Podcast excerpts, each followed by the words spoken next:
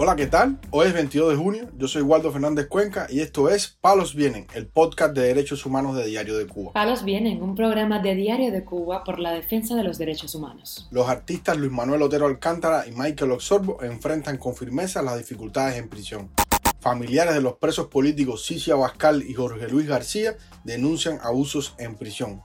Una cubana denuncia que José Daniel Ferrer podría haber perdido hasta el habla y que su salud ya tiene un deterioro irreversible. La seguridad del Estado impide viajar a eventos en Estados Unidos a tres activistas de la sociedad civil. Un preso político denuncia medidas represivas en su contra en la prisión 5 y medio de Pinar del Río. Lo más relevante del día relacionado con los derechos humanos en Palos Vientos. Comenzamos informando que la visita conyugal al rapero y preso político Michael Osorbo, prevista para este miércoles en la prisión 5 y medio de Pinar del Río, fue suspendida por las autoridades, quienes se lo informaron previamente a su esposa Viviani, que vive en La Habana, a 170 kilómetros de la prisión. La actual pareja del músico urbano pudo verlo por última vez el 9 de junio y concedió unas breves declaraciones a Martín Noticias sobre su estado de salud. Sí, lo vi muy delgado, pelado bien bajito. Yo lo siento triste, se deprime con el penal, muchos abusos. El Oxorbo, de 40 años, ganador de dos premios Grammy Latino por el tema Patria y Vida, no ha podido ver a su hija de 7 años desde el mes de abril pero se mantiene firme en su posición frontal al régimen cubano. Firme, firme, porque él no cambia sus ideas, sigue pensando como mismo. Mientras, el líder del movimiento San Isidro, Luis Manuel Otero Alcántara, continúa impulsando su obra artística a modo de visibilizar la situación de los presos políticos. Esa labor la lleva a cabo desde la prisión de Guanajay, en la provincia de Artemisa, según la curadora de arte y activista cubana Yanelis Núñez, residente en Madrid, España.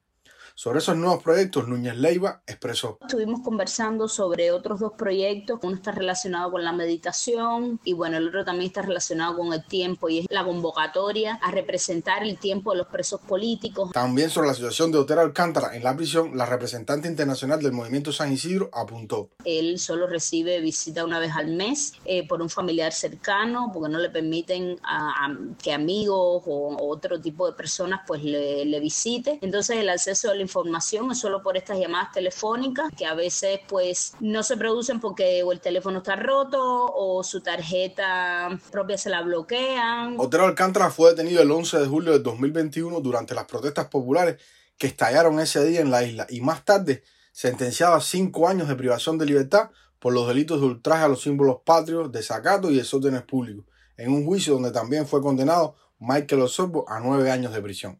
Informamos también que los familiares de los presos políticos Cicia Abascal en Matanzas y Jorge Luis García García en Santiago de Cuba denunciaron a Martín Noticias los abusos y malas condiciones en que las autoridades mantienen a estos presos. Sobre Cicia Abascal, quien cumple seis años de condena, su madre, Ania Zamora Carmenate, explicó a Martín Noticias que la policía política, en combinación con las autoridades del penal La Biotex en Matanzas, le niegan sus beneficios carcelarios por negarse a la rehabilitación ideológica. Bueno, ayer, el martes, sí se en combinación la seguridad del Estado con las autoridades del penal, la Belloté, la habían llevado a la dirección y le habían dicho que no tenía beneficio por tres meses más, porque ella es una presa negativa, porque ella no participa en ninguna actividad política, que ella se niega todo, ella es una presa política, una dama de blanco y no va a participar en ninguna actividad del penal. Sí, no debe usar ese uniforme debe estar en un régimen de menor severidad, debe estar recibiendo pases. Según el Código Penal, esos beneficios le corresponden. Zamora Carmenate añadió que la situación higiénica en esa cárcel de mujeres es crítica. Los familiares de los presos tienen que llevar utensilios de limpieza para higienizar los cubículos. En estos momentos hay un fuerte brote gripal y ella califica la atención médica como pésima.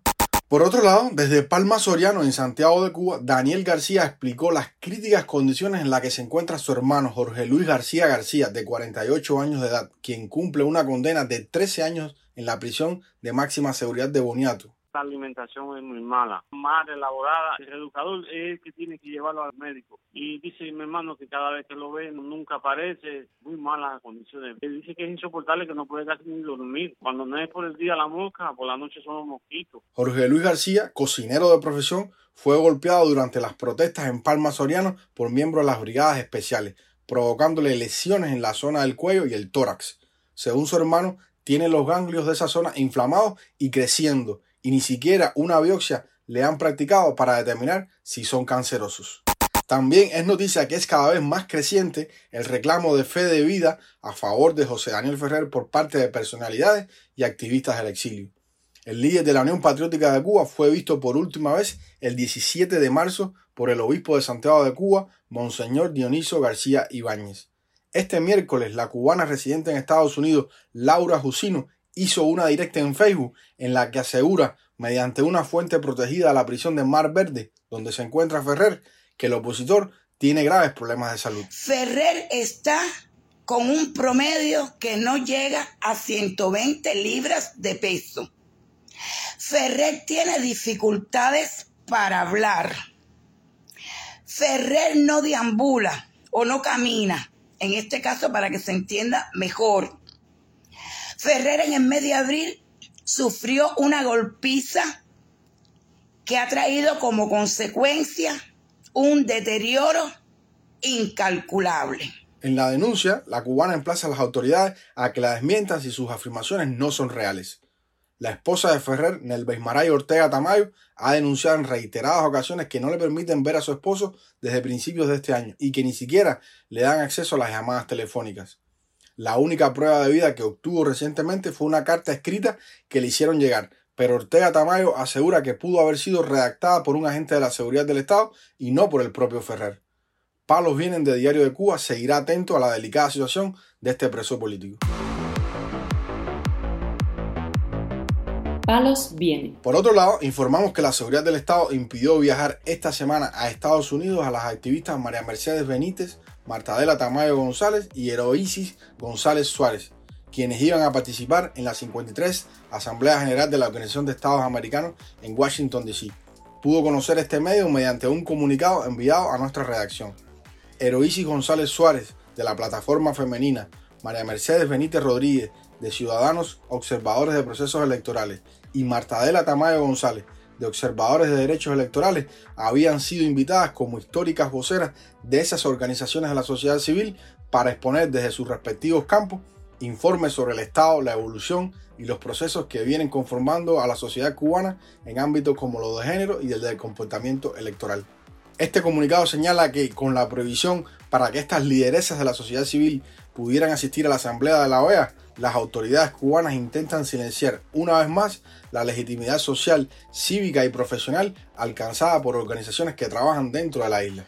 La práctica de prohibir salir del país a activistas, periodistas independientes y cualquier ciudadano incómodo al régimen cubano comenzó a generalizarse a finales de la década pasada. La ONG Patmos llegó a contabilizar más de 200 ciudadanos regulados por la policía política debido a su activismo. En la actualidad, la mayoría de los opositores que no han optado por exiliarse tienen prohibición de salida de Cuba.